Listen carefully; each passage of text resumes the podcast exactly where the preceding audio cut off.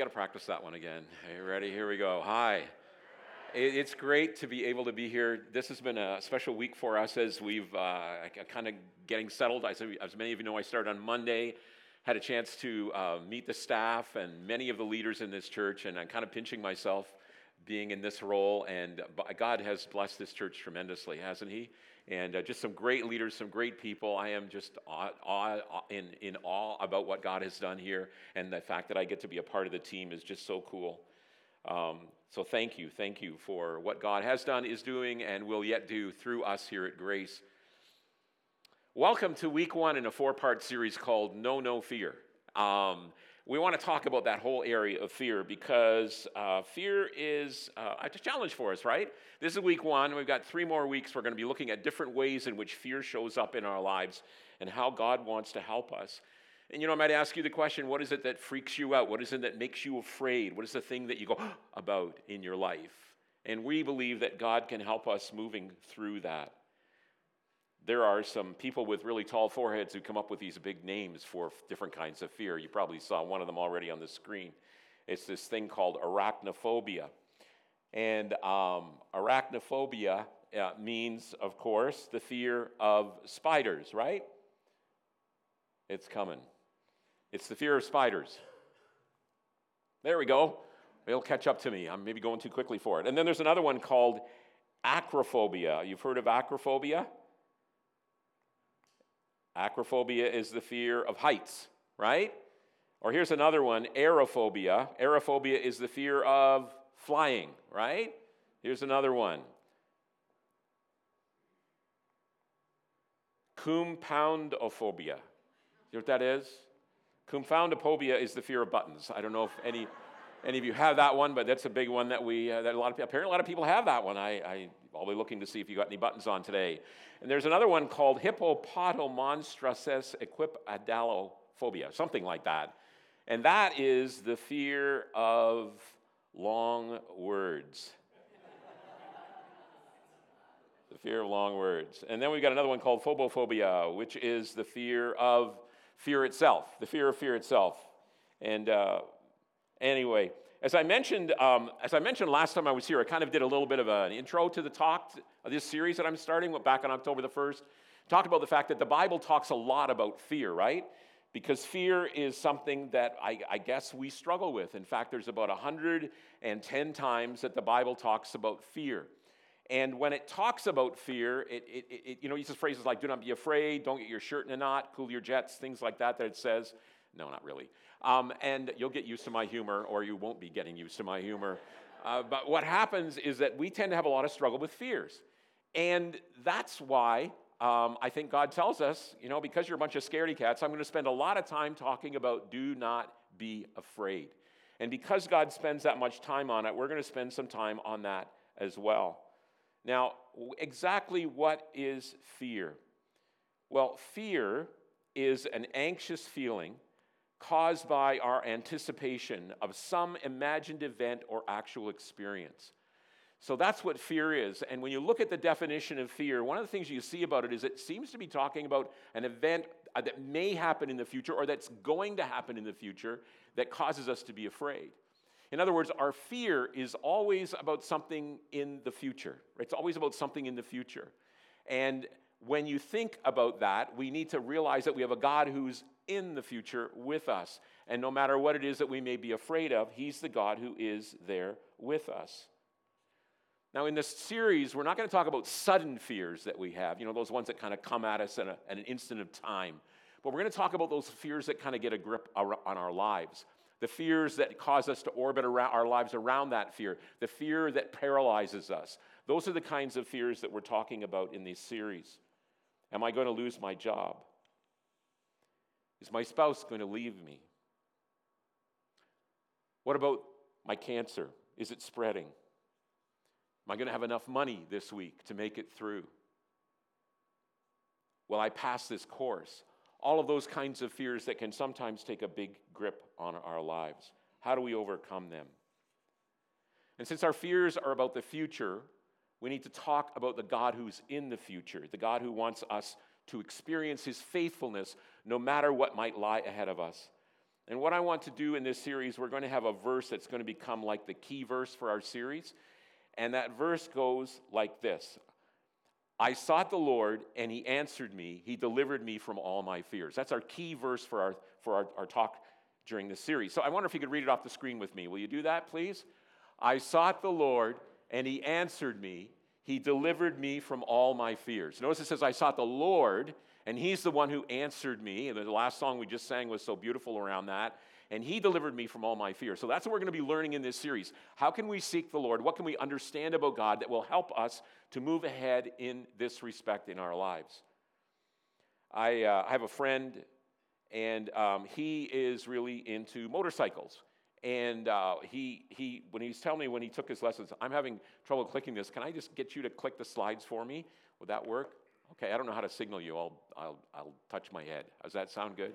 Okay, good, great, thank you. So he was, he was taking motorcycle lessons in order to learn how to ride a motorcycle. He was like in his 50s when he did this. And he's telling me, he said, Ken, one of the cool things they teach you about riding a motorcycle is that when you come to a pothole or when you come to an object, that what you need to do is you need to not look at the pothole, not look at the object. You need to look at where you want to go, not what the object might be. Any of you into motorcycles here, right?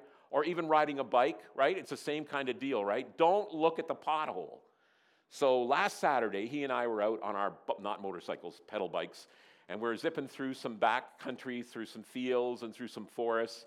And every once in a while, we'd come upon these, this, this place where we had to go between these two massive pipes. They were filled with concrete. They were about this big in diameter, 10 inches or so. And we had to navigate our bikes through them, and they were about this far apart. And um, being guys, of course, we don't get off our bikes and push through. Oh, oh, oh, no, we don't do that. What do we do? We drive through those things. And I was saying, when I saw these posts, he goes zipping through them like there's no, no, no, no problem at all. And I'm going, I'm going to hit one of these posts. And then I remembered what he taught me years ago about riding a motorcycle. And I said to myself out loud, don't look at the posts. Don't look at the posts. Just look at where you're going in between. And we did about maybe 12 of those kinds of experiences where just went through and I rode through every one of them. You can be proud of me. And I didn't hit one of them either. You know, it was great. There is an incredible spiritual lesson in that, in riding motorcycles. Do you understand it?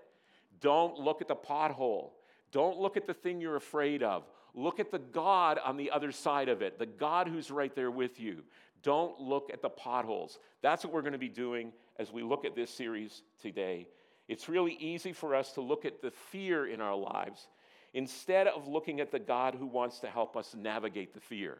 So, what we're going to be doing in the four weeks is looking at that.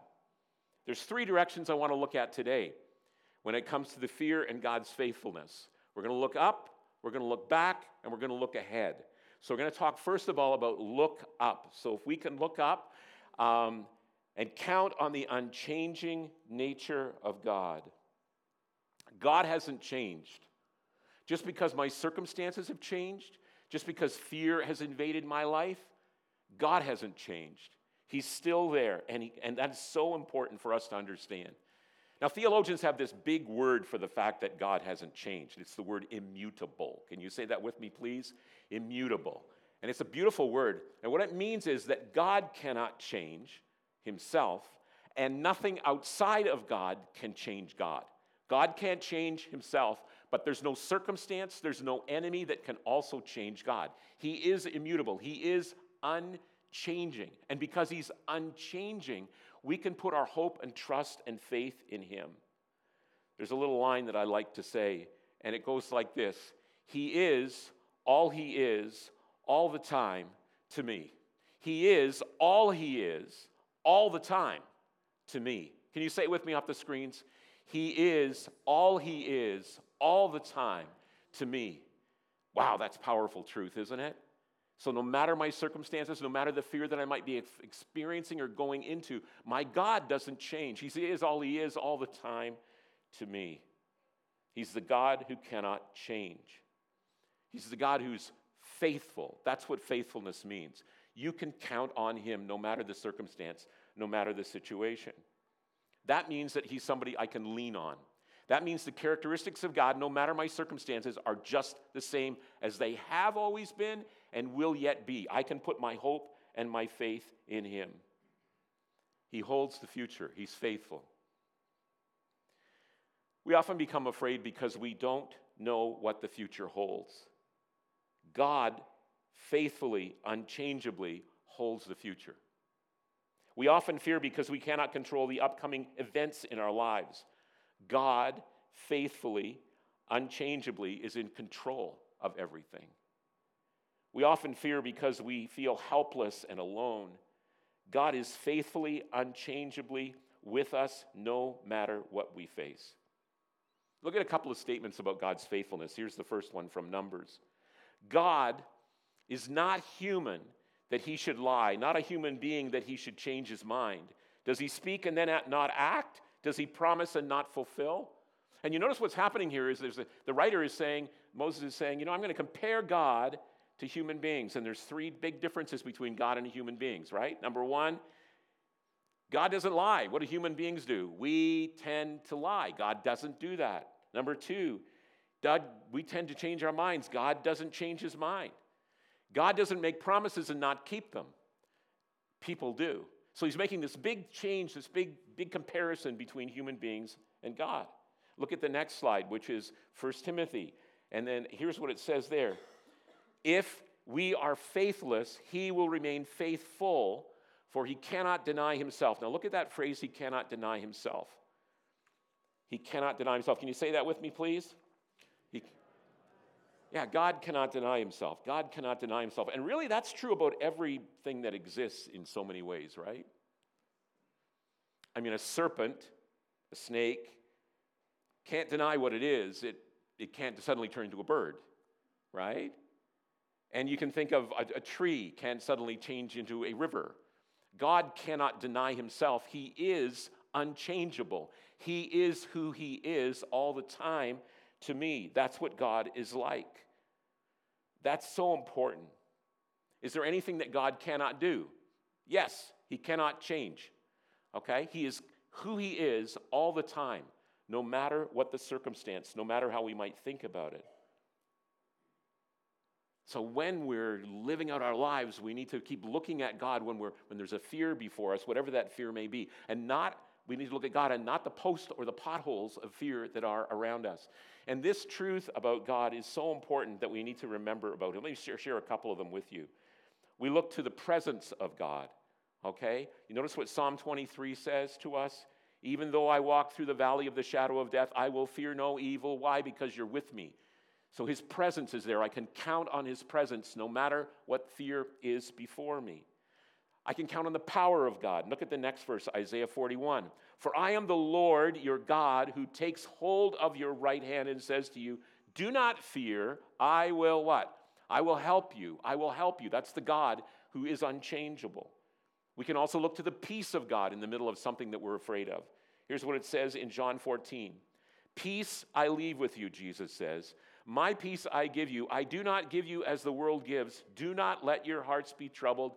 Do not be afraid. I'm with you, whatever the fear may be that's gripping you. We can look at the position that we have with God. Look at John, uh, Isaiah 43, verse 1. Fear not, for I have redeemed you. I've called you by name. You are, you are mine. We're in this wonderful position where God loves us and He has made us part of His family. He owns us. And then there's the plan of God in Isaiah 46. Here's what it says What I have said, that will I bring about. What I have planned, that I will do. He's large and he's in charge. Everything is okay. God's on the throne. It's going to be good.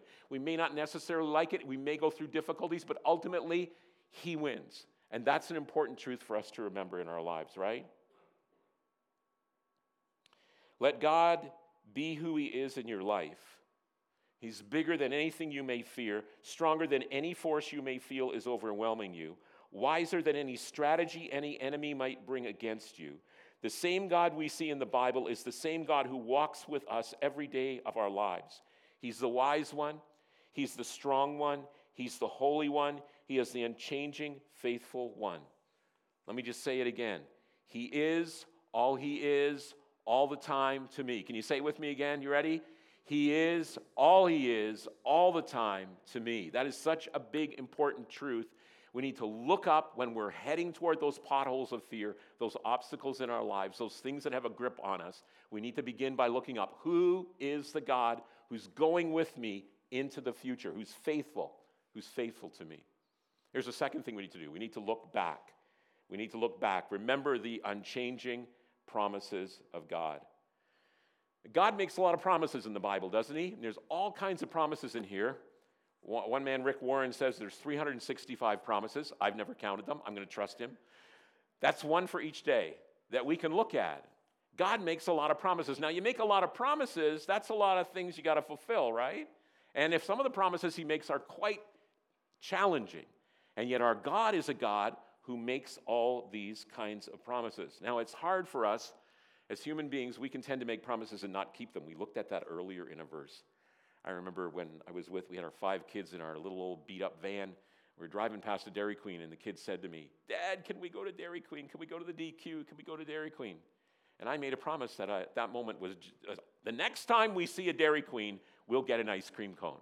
And as soon as out of my mouth, I realized that was dumb, okay? That was not good because there are like DQs everywhere. You know what I'm saying? So I'd see one of the signs a long way up when we were driving, and I go, hey, kids, look over there. I think there's something special on that side of the street. And we'd zoom by it.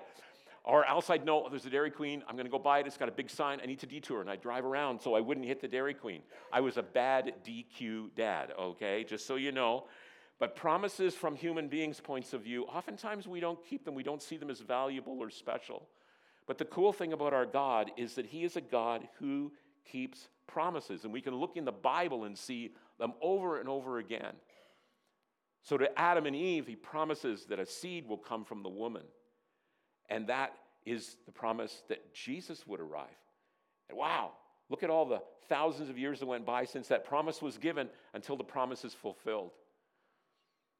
Crazy, awesome, wonderful God.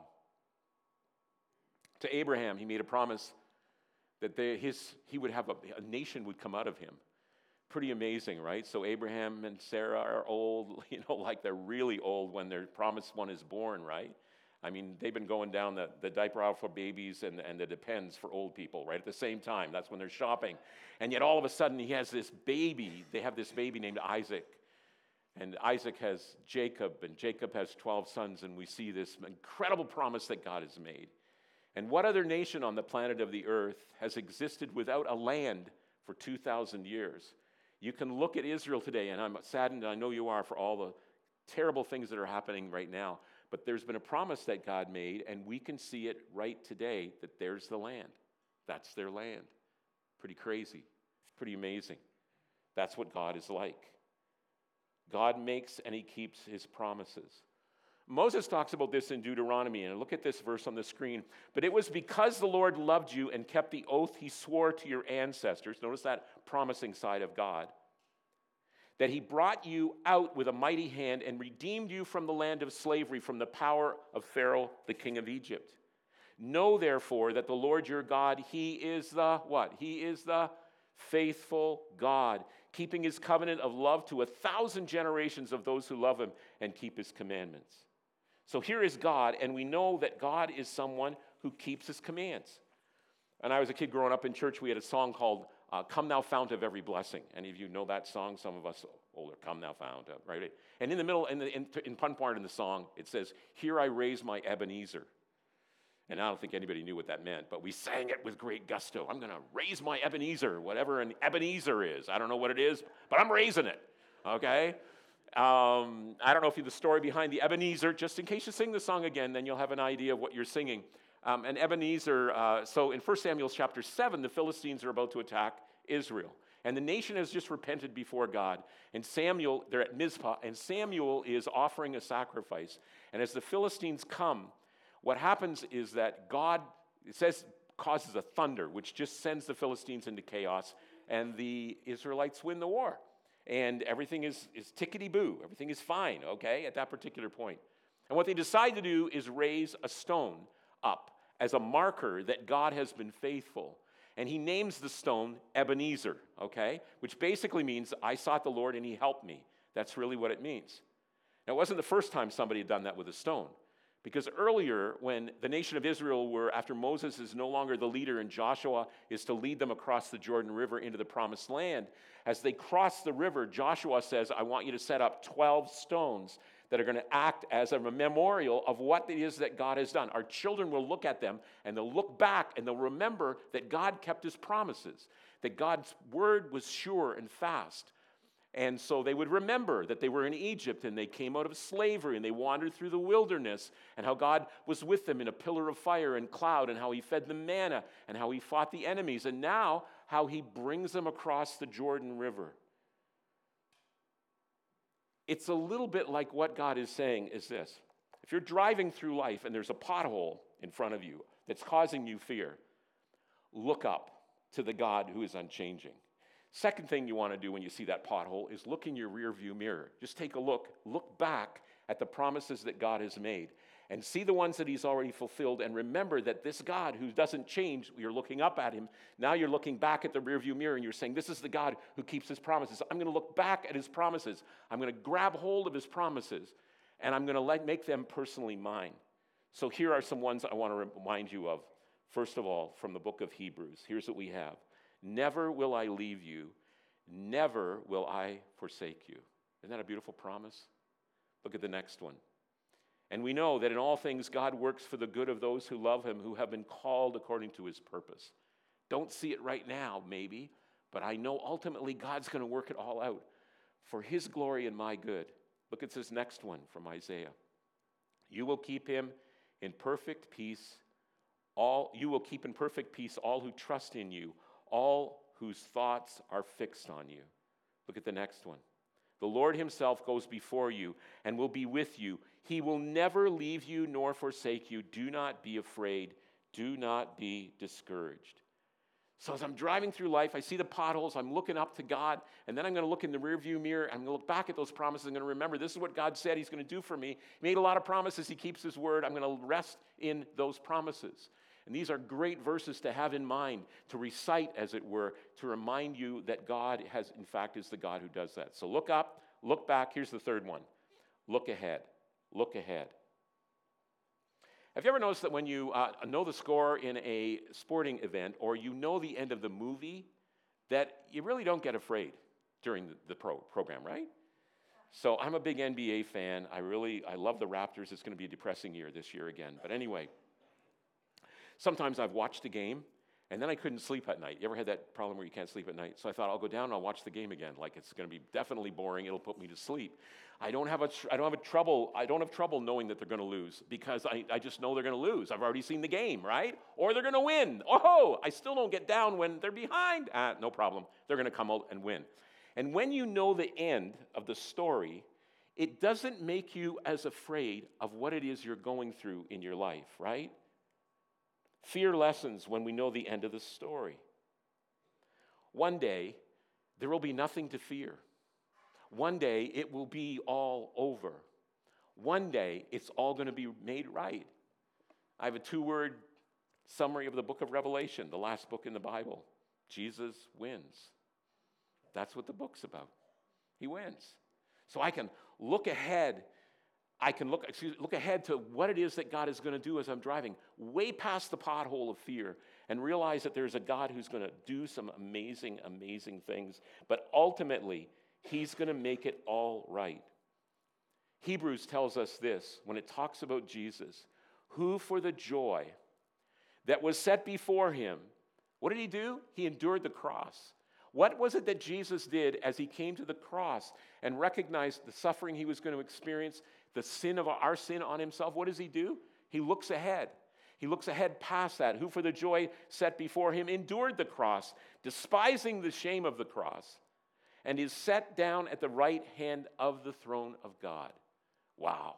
What did you do, Jesus, when you were face to face with this fear?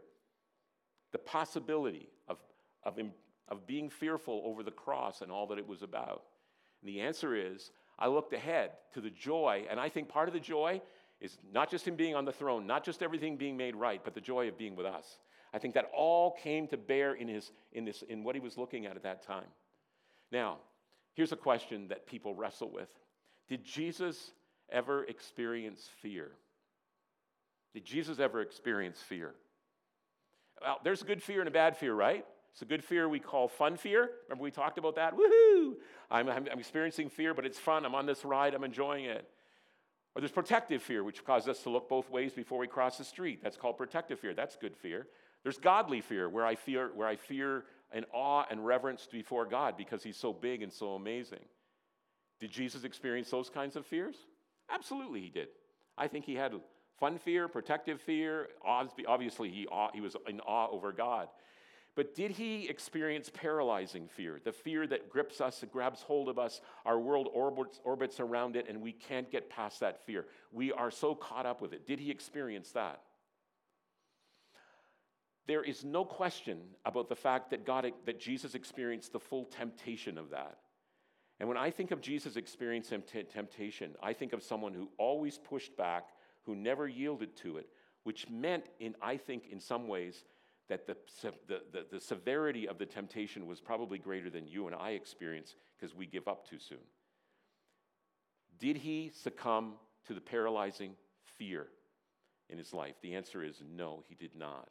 He did not allow that to happen. Why? He looked up. Why? He looked back at the promises of God. Why? He looked ahead to the glory that he was going to experience, to the relationship that you and I can have with him. Jesus looked up look back, looked ahead. What can you and I do as we face these fears? And life is filled with them. And if you haven't experienced a whole lot of them yet, let me give you a promise. You will, okay? What are you going to do about that? You need to look up. Remember, God never changes. You need to look back. Remember his promises. You can see many of them fulfilled through prophecy and so on. Keep trusting in the promises of God. Take the promises that you're looking back at and bring them into your today. And then, thirdly, remember, look ahead. There's a day coming when there will be no fear, when everything is going to be right, when we are going to be celebrated and celebrating the wonder of who God is. Will you bow your heads with me, please, in prayer? It may be that you're here this morning and there is a real fear that you're having a fear about your health, a fear about your finances, a fear about relationships, and you just can't get it off your mind. It just seems to weigh down on you. That, that fear is not the kind of fear that God wants us to experience. And maybe you need to take some time to just be reminded of the God who never changes, and how powerful He is, the promises He's made, the joy, the anticipation of being with Him and all being made right. And I suspect we're still going to struggle with it, but this can really help us tame it until eventually we're able to really walk through it for God's glory. Heavenly Father, um, I pray for everyone in this room for struggles of fear that may have gripped our lives, that Lord, you would be the one who would come alongside and minister to us. Help us to understand that you're there, that you're bigger than any problem we may face, and that one day it's all going to be right. And maybe we need to get alongside someone else in the room who we know loves you, and ask them to pray for us and walk with us through this time. But I pray, Lord, that your hand would be on us today and that you would be glorified in all that we've said and done. For it's in Jesus' name I pray. Amen.